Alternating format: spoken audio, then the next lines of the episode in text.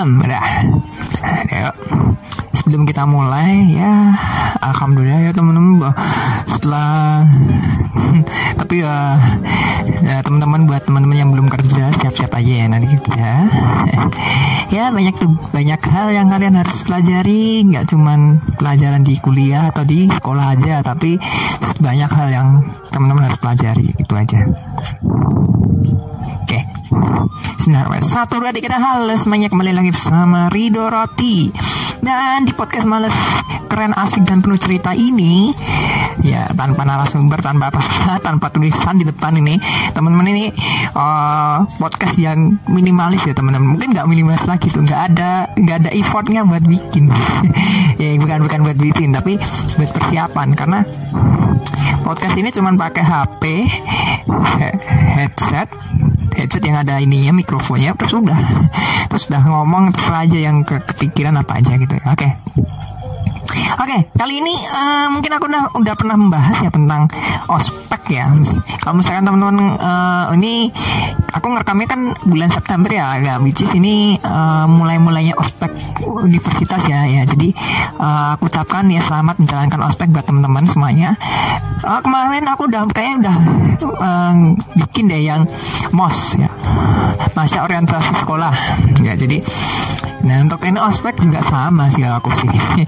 Jadi eh, itu kak teman-teman tinggal dengerin, dengerin aja yang di mos sama ospek, tapi apa di mos ya tinggal dengerin aja terus pendapatnya sama. Kalau aku sih lebih ke persiapannya sih. Jadi hal-hal apa aja sih yang eh, teman-teman eh, perlukan sebelum kuliah sih ya.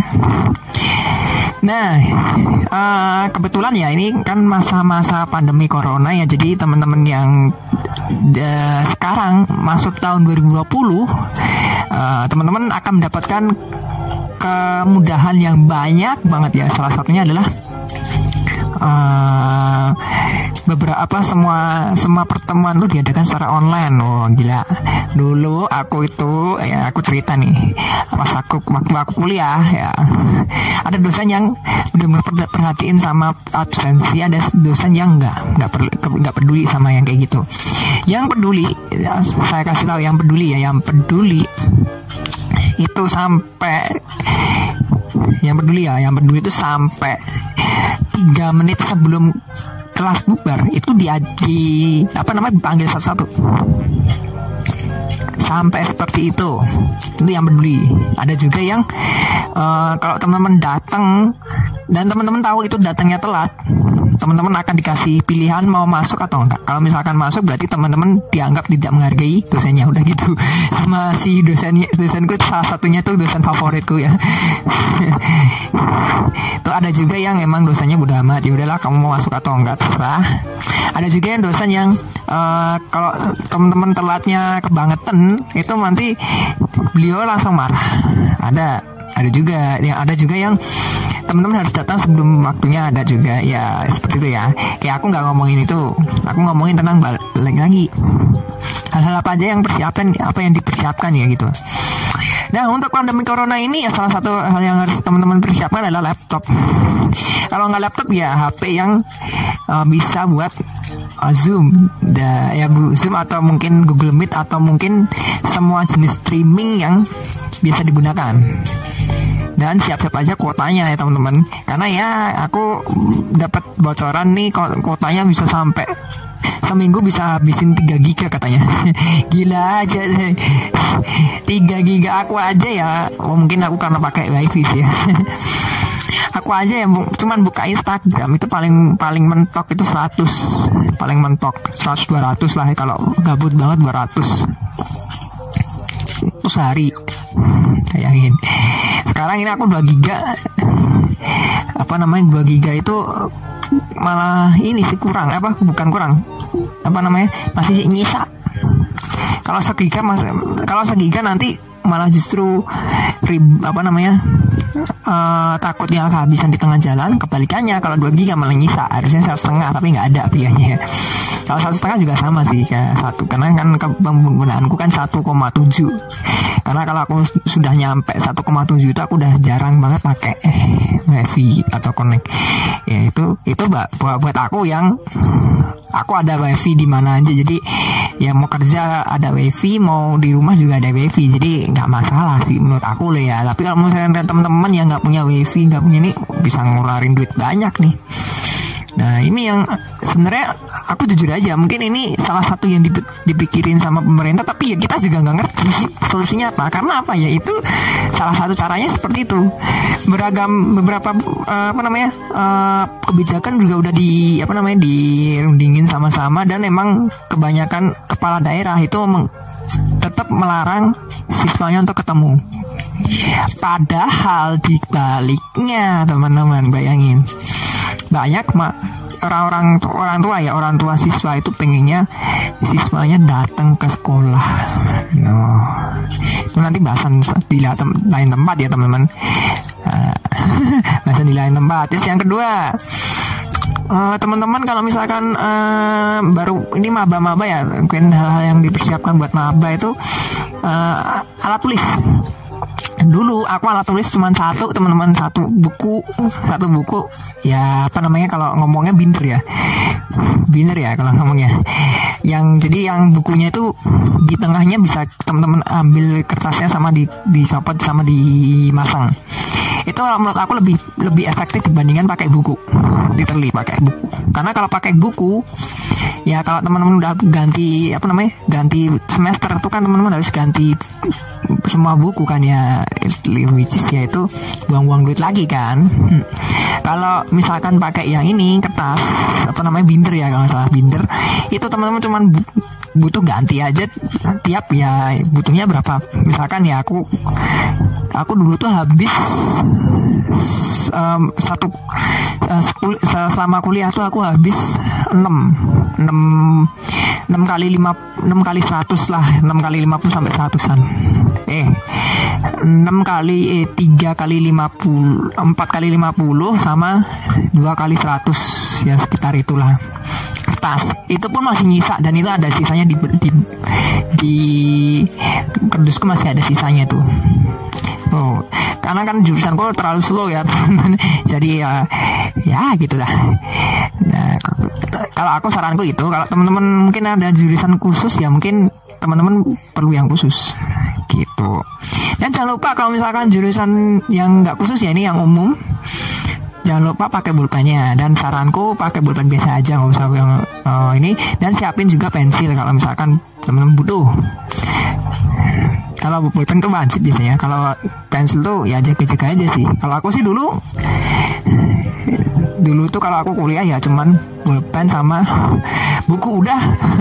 Berangkat aja karena emang literally uh, apa namanya biasanya lebih suka apa masih model lama. Bukan model dosen model skala ya. Kalau model lama itu enak. Pakai papan tulis dosanya nerangin lewat papan tulis itu paling enak menurut aku kalau dosen sekarang kan pakai slide ya, kalau pakai slide tuh dia ngomong sekencang apa pun terus teman-teman nggak bisa nyata semuanya ya alhasil kadang kalau misalkan dosanya melit nggak nggak ngasih slide nya ya kalah lagi kita dan itu biasanya itu penting. Dan uh, jangan lupa nanya-nanya juga itu lebih penting sih. Nah ini untuk ngomong mana nanya-nanya nih. Mungkin bikin podcast lagi lar. Ada ini aku buka di Facebook ya teman. Aku ada di Facebook. Ini ada salah satu orang ya teman. Kebetulan teman aku nge-share sebuah foto. Di mana di situ tuh ada uh, salah satu postingan dari cutting bayangin kali cutting ngomong ini dua apa anak baru tahun 2020 udah ada yang berani nanyain ke cutting. Eh bro zamanku dulu juga kayak gitu bro. Nggak usah kalau menurut aku ada jurus dibalasnya itu gengsi aja sih yang ya memang jujur aja makanya aku mau bahas ini aku ngasang males. Karena itu memang dari dulu tuh salahnya di situ. Ospek tuh buat di mata uh, mahasiswa sekarang apa mahasiswa mahasiswa ya atau mungkin nggak tahu zaman kapan itu menganggap bahwa ya udah yang baru itu adalah anggota baru dan gue gue mau ya mau perlakuin dia sesuka hati gue itu salah sebenarnya. Kalau aku tuh udah kalau aku ngomong ya itu mindset usang. Karena kalau menurut aku ke depannya uh, mereka itu adalah nantinya ada teman kalian yang akan kerjasama yang akan work with you tempat kerja nanti di tempat dosen nanti di tempat kerja di mana pun. That uh, they will work with you work as a team not as kamu senior apa kamu juniorku aku seniormu. Enggak work as a team tuh kayak gitu. Mau lu lulusan tahun 50-an misalkan atau mau lu lulusan tahun baru tahun baru misalkan kalau kerjanya salah tim ya ke tim. Di tempat kerjaku yang se seangkatan sama aku cuman dua bayangin. Seangkatan sisanya tuh udah umurnya 30 40 bayangin. Kalau zaman dulu apalagi lebih lebih ngeri lagi zaman dulu zaman pertama kali aku kerja itu ya satu itu hampir seumuran sama ayahku beliau tahun 72 dulu. Sekarang kan 40 tahun bayangin 40 tahun. Itu yang paling tua. Terus yang yang muda-muda itu ada yang seangkatan sama aku. Ada yang lebih tua dari aku 4 tahun. Terus ada yang juga udah kerja 2 tahun juga ada 4 tahun juga. Lulusan luar negeri dia. Terus ada juga yang SMK bayangin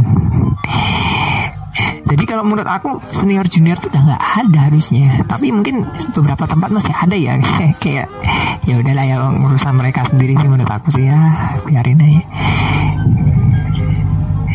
Nah kalau ya tergantung pos ter terkait dengan pos itu juga. Ngapain juga sih kayak kayak gitu ya soalnya ke depannya juga mereka juga akan menjadi kolega kalian ya.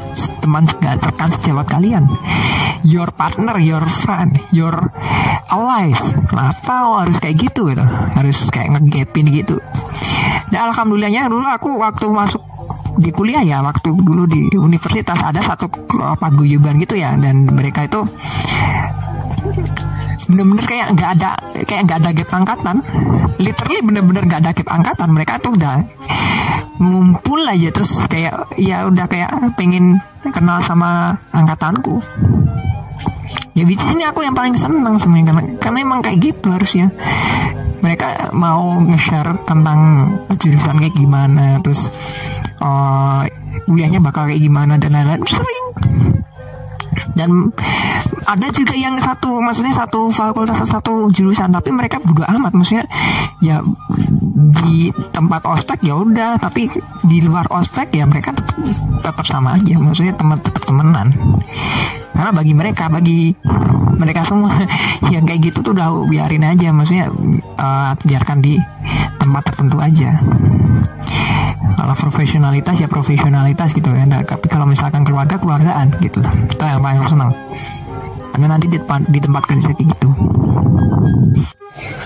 Nah, terus uh, untuk persiapan kuliah ya teman-teman. Uh, tadi udah semuanya udah. Terus oh ya uh, sama buku pendamping ya. Untuk buku pendamping tuh sebenarnya jujur aja ya nggak wajib sih.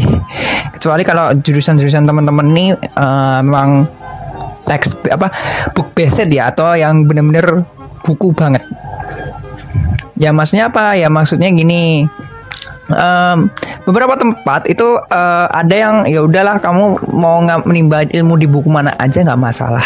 Ya biji salah satunya di tempat kuliahku ya. Tempat kuliahku kan uh, jurusan matematika ya.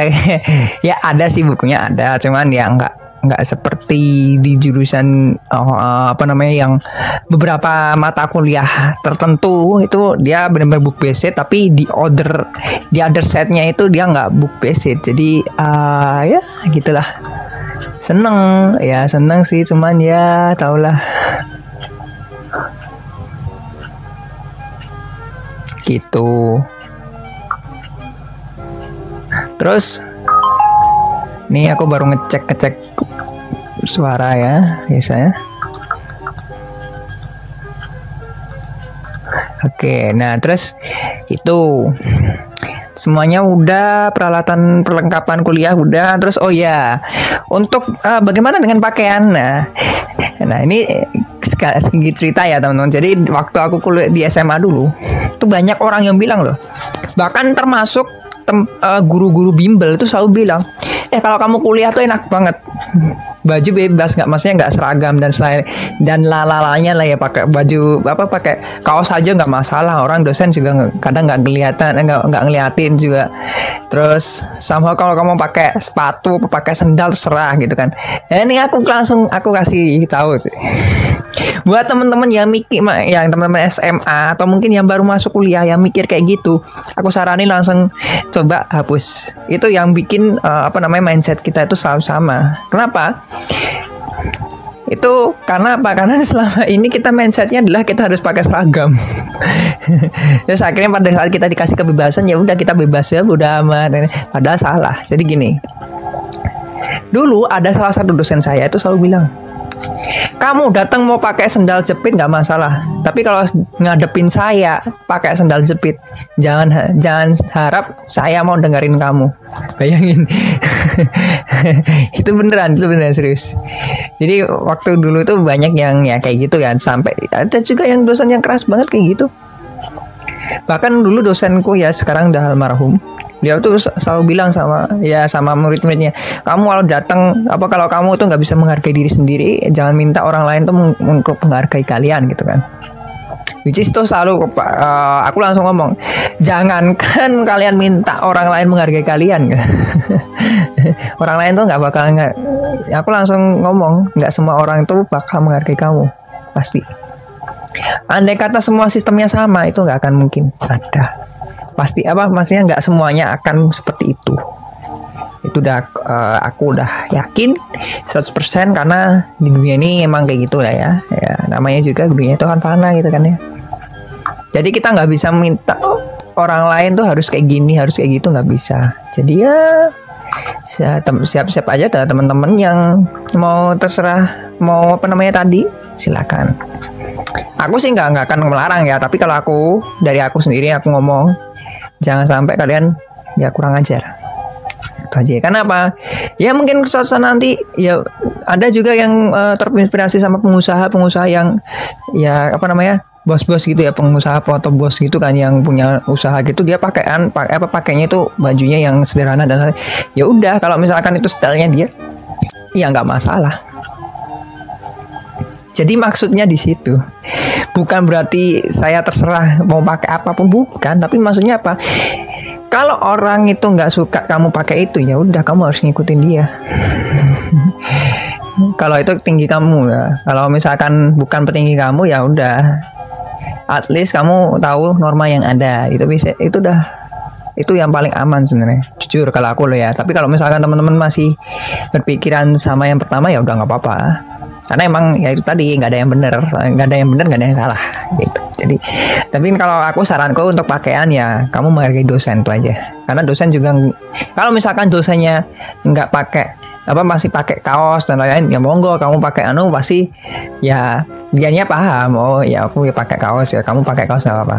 Tapi kalau misalkan rata-rata itu kalau dosenku itu dulu kebanyakan ya kaos fancy lah maksudnya bukan apa ya kaos fancy itu gimana ya maksudnya uh, kemeja tapi nggak nggak nggak formal banget ya informal gitulah ya ya jadi ya mahasiswanya juga ngikutin ada yang ada yang masih ada yang benar-benar kurang ajar sih ya pakai sepak sendal juga tuh sampai di sampai dibilangin sama dosennya oh kamu tuh datang kuliah pakai sendal kalau aku sih se separah parahnya itu nggak bakal pakai sendal palingnya pakai sepatu sendal tuh pak udah paling paling paling hina itu sebenarnya pakai sepatu sendal kalau buat aku kalau aku lah ya atau teman-teman monggo. Tapi aku seringnya pakai sepatu sampai mau ujian sampai sampai uh, sidang skripsi gitu itu baru pakai sepatu eh sorry kembali pakai sepatu sampai uh, motorku hilang. Motorku hilang kan sepatunya di situ di jok jok motor. Jadi ya udah. Uh, lah hasil ya ya udah. Kuliah pakai sepatu sendal dan itu sampai akhir sampai sidang skripsi. Untungnya sidang skripsi pakai sepatu sih ya gitu. Untuk pakaian aku jarang banget pakai kaos. Jarang separah-parahnya itu aku pakai kaos tapi masih pakai jaket. Karena jaketku kebanyakan jaketnya eh, apa namanya uh, ukurannya gede. Ya harusnya kan aku ukurannya M nih teman-teman. Tapi aku kalau M tuh sama kadang nggak apa nggak terlalu nyaman. Karena kan terlalu ketat lah istilahnya gitu kan. Makanya pakai yang L dan itu semua bajuku minimal A semua. Dan sem kalau misalkan aku pakai itu itu bisa aku bisa masukin tanganku yang satunya. Jadi literally bisa mas. Jadi literally dua satu lengan itu apa luasnya satu lengan tuh dua satu lengan baju itu sama aja dengan du, kalau aku masukin lengan dua-duanya di sana. Saking saking gedenya bajunya. Karena dan aku saking kecilnya dulu ada yang ngomong temen aku tuh bilang kamu ukurannya S ya? Kalau aku dulu pakai S itu sangat benar ketat banget sampai sobek. Jadi ya mau nggak mau harus pakai minimal M. Dan M itu pun aku kurang nyaman karena ketat. Jadi ya M. L sih ya itu long. Tuh. Jarang pakai ya seringnya pakai kemeja tapi jarang banget pakai baju kaos doang itu jarang. Kalaupun kalau pakai kaos itu biasanya pakai jaket itu pun jaketnya jaket yang formal ya jaket yang apa sih bukan formal sih jaket yang ya ya terlihat bagus lah maksudnya benar-benar bagus. Dan ya itu tadi aku bilang uh, se se se seliberal liberal sebebas bebasnya kalian tetap kalian harus ngerti bahwa kalian juga dinilai. Itu di mana di di mana pun masih gitu dan jujur aja aku kalau aku sih orangnya kan orangnya bodo amat sama penilaian orang gitu kan karena apa? Karena ya ikuti mereka terlalu sibuk apa terlalu ribet. Dan banyak loh yang orang-orang yang udah ke standar pada dirinya sendiri terus dia mau ngasih standarnya dia itu kepada orang lain dan itu pasti nggak cocok. Ya itu. Tapi ya kalau misalkan norma yang dasar itu kalian harus ngerti. Salah satu norma dasar kalau menurut aku itu adalah komunikasinya lancar sama uh, apa namanya kal uh, kalau aku loh ya komunikasinya lancar sama orangnya bisa diajak ngobrol. Itu aja itu paling biasanya kan kebanyakan oh, oh, apa namanya udah cuman pakaian doang atau mungkin cara ngomongnya doang tapi ternyata nggak cara ada ya cara, cara ngomongnya bagus tapi ternyata dia nggak bisa diajakin ngobrol. Ada. Nah, sebalikannya ada yang bisa diajakin ngobrol tapi cara ngomongnya nggak bener terlalu banyak uh, apa namanya kata-kata yang ambiguitas atau mungkin kata-kata yang ya somehow kita ngom apa namanya mikirnya beda nggak maksudnya nggak nyambung. Ada loh ya. Ini tuh nggak cuma di tempat kuliah di tempat kerja aku juga ada. Yang lama yang baru masih ada juga. Meskipun ya mungkin kalau misalkan ada yang denger apa teman kerja aku dengerin ya udah buat PR aja ya. Ada juga yang uh, maksudnya apa tapi dia ngomongnya apa? Dan somehow pas aku nanya balik ternyata dia maksud oh itu beda jauh. Bukan tipe lagi tuh. Kalau tipe mah masih mending. Gitu. Oh ya itu untuk uh, syaratnya juga uh, kalau bisa sebisa mungkin belajar untuk komunikasi. Meskipun teman-teman bukan jurusan komunikasi ya. Jadi maksudnya apa? Ya setidaknya teman-teman harus belajar yang formal. Formal apa namanya? Tata bahasa formal itu penting banget. Apalagi jurusan matematika ya salah satunya jurusan matematika itu jurusan yang paling strict banget kalau misalkan ngomong tentang bukti. Terus paling strict banget. Kalau buktinya nggak kayak gitu maksudnya dalam artian kalau strukturnya nggak kayak gitu udah pasti salah semua. Strukturnya tuh definisinya apa dulu terus ngomong apa uh, menggunakan apa namanya terus penjelasannya terus akhirnya pakai teorema-teorema dimasukin kayak bener-bener berlaku sistematis gitu kan. Sistematis ya itu nggak ngomongnya sistematis. Terus habis itu udah ketemu hasilnya baru. Jadi eh, ngomongnya sistematis menggunakan kata yang wajar didengerin orang. Ini aku beberapa kata yang uh, sebenarnya di, uh, yang tahu itu adalah orang-orang yang uh, maaf ya ini masih remaja pasti tahu. Karena aku lahirnya juga kan anak milenial generasi milenial jadi mengikuti mereka juga kan generasi milenial milenial. Mungkin kalau misalkan teman-teman ini yang udah jadi orang tua mungkin atau mungkin yang punya anak yang sekarang mau kuliah nah mungkin bisa jadi. Nggak nyambung kan bisa jadi ya ya udah nggak apa-apa. Tapi poinnya penting eh poinnya nangkep kan maksudnya gitu kalau aku sih kalau misalkan nggak nangkep komen aja di bawah. Gak bang maksudnya gini gimana? Ya udah nanti kita kita ngomong bareng-bareng. Itu udah sama pakaian udah semuanya udah. Terus oh ya jangan lupa kalau bisa etikanya tingkah lakunya dijaga. Sebebas-bebasnya aku bilang sebebas-bebasnya tetap ada aturannya. Kecuali kalau teman-teman berada di kul, tempat kuliah yang emang benar-benar bebas kalau memang ada aturannya ya udah aturan ikutin aturan. Dan aku juga sama aku juga dulu seperti teman-teman mungkin saat ini atau mungkin punya pikiran saya kayak teman-teman waktu itu. Bodo amat sama aturan aku nggak nggak setuju sama aturan itu. Padahal itu hanya nggak setuju buat diriku sendiri. Dan ternyata pada saat akhir-akhir akhirnya ngerti oh ternyata nggak. Uh, aturan itu dibikin karena emang kita apa itu mencegah orang-orang seperti aku tuh ada. Dulu contohnya yang paling di kampusku yang paling nggak apa uh, kalau menurut teman-teman nonsens itu adalah nginjek rumput. Itu paling nonsens ya. Tapi memang benar-benar uh, benar-benar salah satu aturan yang benar-benar paling dihargai di kampusku. Karena emang dirawat banget pak rambut apa rambut? Rumputnya dirawat banget bro. Sampai nyewa hampir ratusan sampai ratusan cleaning service bayangin. Untuk cuman buat ngerawat, ngerawat kampus. Termasuk rumputnya makanya rumput aja itu di, kalau misalkan nginjek rumput itu hukumannya uh, potong 2 SKS gitu itu aturannya gitu. Dan ya banyak yang teman-teman aku yang nginjek rumput masih banyak tapi aku aku aku pengen menghargai itu. Maka dari itu aku dulu sejak dulu tuh nginjek rumput cuman kalau bener-bener kepepet banget. Biasanya kalau ada papasan sama orang empat orang gitu kan yang kadang dia tuh nggak mau apa ngalah atau nggak mau ngerti aturannya ya udah aku harus nginjek rumput ya aku harus nginjek rumput. Cuman itu sih. Jadi taat aturan meskipun teman-teman sebebas apa pun. Dan untuk terakhir eh, apa namanya termasuk masuknya datang apa datangnya tepat waktu. Kalau misalkan permasalahannya bangun kesiangan coba dicari uh, antara dua teman-teman cari kuliah yang siang atau cari cara biar teman-teman bisa bangun pagi itu aja. Dulu tuh aku cara bangun pagi itu adalah eh, nggak uh, sarapan. Jadi sarapanku tuh jam 9 selalu. Jadi dulu kalau misalkan telat bangun ya udah aku langsung berangkat nggak mandi nggak apa-apa. Sampai sana ya udah tapi kadang aku sempetin lebih sempetin mandi dibandingkan sempetin sarapan. Karena sarapan itu uh, aku harus keluar dari rumah apa keluar dari kosan. Jadi kan mau nggak mau sekalian aja kan itu kalau misalkan uh, mandi kan belum tentu di sana ada gitu. Hmm. jadi gitu. Dan kalau misalkan teman-teman yang musim ya jangan lupa sholat. Eh, teman-teman yang non musim jangan lupa ke gereja. Jangan lupa berdoa juga itu penting meskipun aku nggak uh, nggak tekankan di sini ya tapi itu penting karena itu pentingnya menurut masing-masing gitu Oke, terus semuanya udah. Oh, ini ada tambahan-tambahan sih. Yang salah satunya adalah planning. Dulu di tempat kuliah aku ada planning uh, pelatihan kayak biar sukses kayak gimana, biar uh, ini gimana.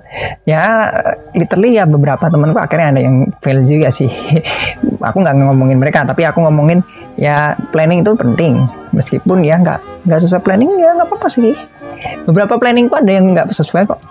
IPK aku jujur aja aku aku pas dulu pertama kali, kali masuk itu aku udah optimis oh, aku bisa IPK segini segini akhirnya pas ngerti kuliah ya udah ngapain IPK tinggi tinggi kalau ujung ujung ujungnya buat nyari kerja doang kan.